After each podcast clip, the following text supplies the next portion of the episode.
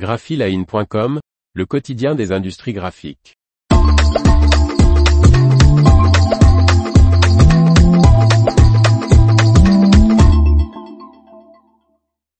Le groupe de Jong Packaging repris par un géant du papier et de l'emballage. Par Faustine Loison. L'acquisition des 17 sites du néerlandais de Jong Packaging renforcera la part de marché des emballages en carton ondulé en Europe du groupe finno-suédois. Pour un montant d'environ 1020 millions d'euros, l'un des plus grands producteurs d'emballages en carton ondulé du Benelux, de Jong Packaging, passe sous le giron du géant Stora Enso. Fondé en 1996 et basé aux Pays-Bas, De Jong Packaging est spécialisé dans les barquettes et cartons ondulés principalement destinés aux produits frais, au e-commerce et à l'industrie. Le néerlandais exploite 17 sites aux Pays-Bas, en Belgique, en Allemagne et au Royaume-Uni et emploie 1300 personnes. De Jong Packaging devrait afficher, pour l'année 2022, environ 1 milliard d'euros de chiffre d'affaires et 114 millions d'euros de bénéfices avant intérêt, impôts, dépréciation et amortissement, BAIIDA ou EBITDA, ajusté.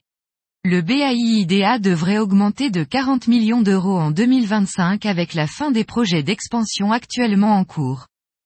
Avec cette acquisition, la capacité de production d'emballage en carton ondulé du finno-suédois Stora Enso passera de 1200 millions à plus de 2000 millions de M2 et le portefeuille produit de De Jong Packaging Group complétera l'offre de Stora Enso, notamment sur les emballages des produits frais, du commerce électronique et les emballages industriels. L'acquisition de De Jong Packaging Group renforcera considérablement la présence de Stora Enso sur le marché européen des emballages en carton ondulé et lui permettra d'entrer aux Pays-Bas, en Belgique, en Allemagne et au Royaume-Uni, indique le futur propriétaire de l'entreprise néerlandaise.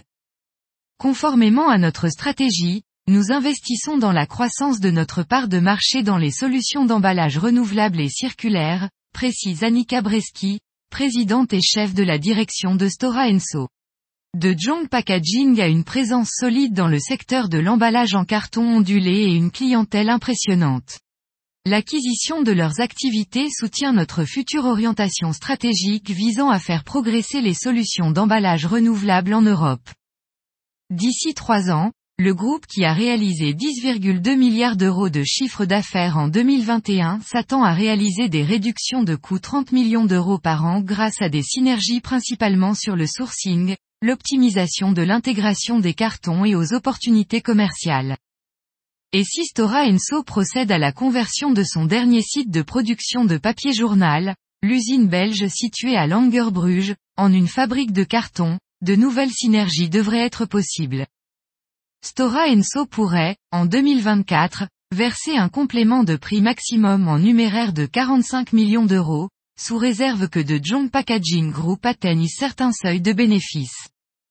Soumise à l'approbation des employés et aux différentes réglementations, la transaction devrait être finalisée au début de l'année prochaine 2023. L'information vous a plu? N'oubliez pas de laisser 5 étoiles sur votre logiciel de podcast.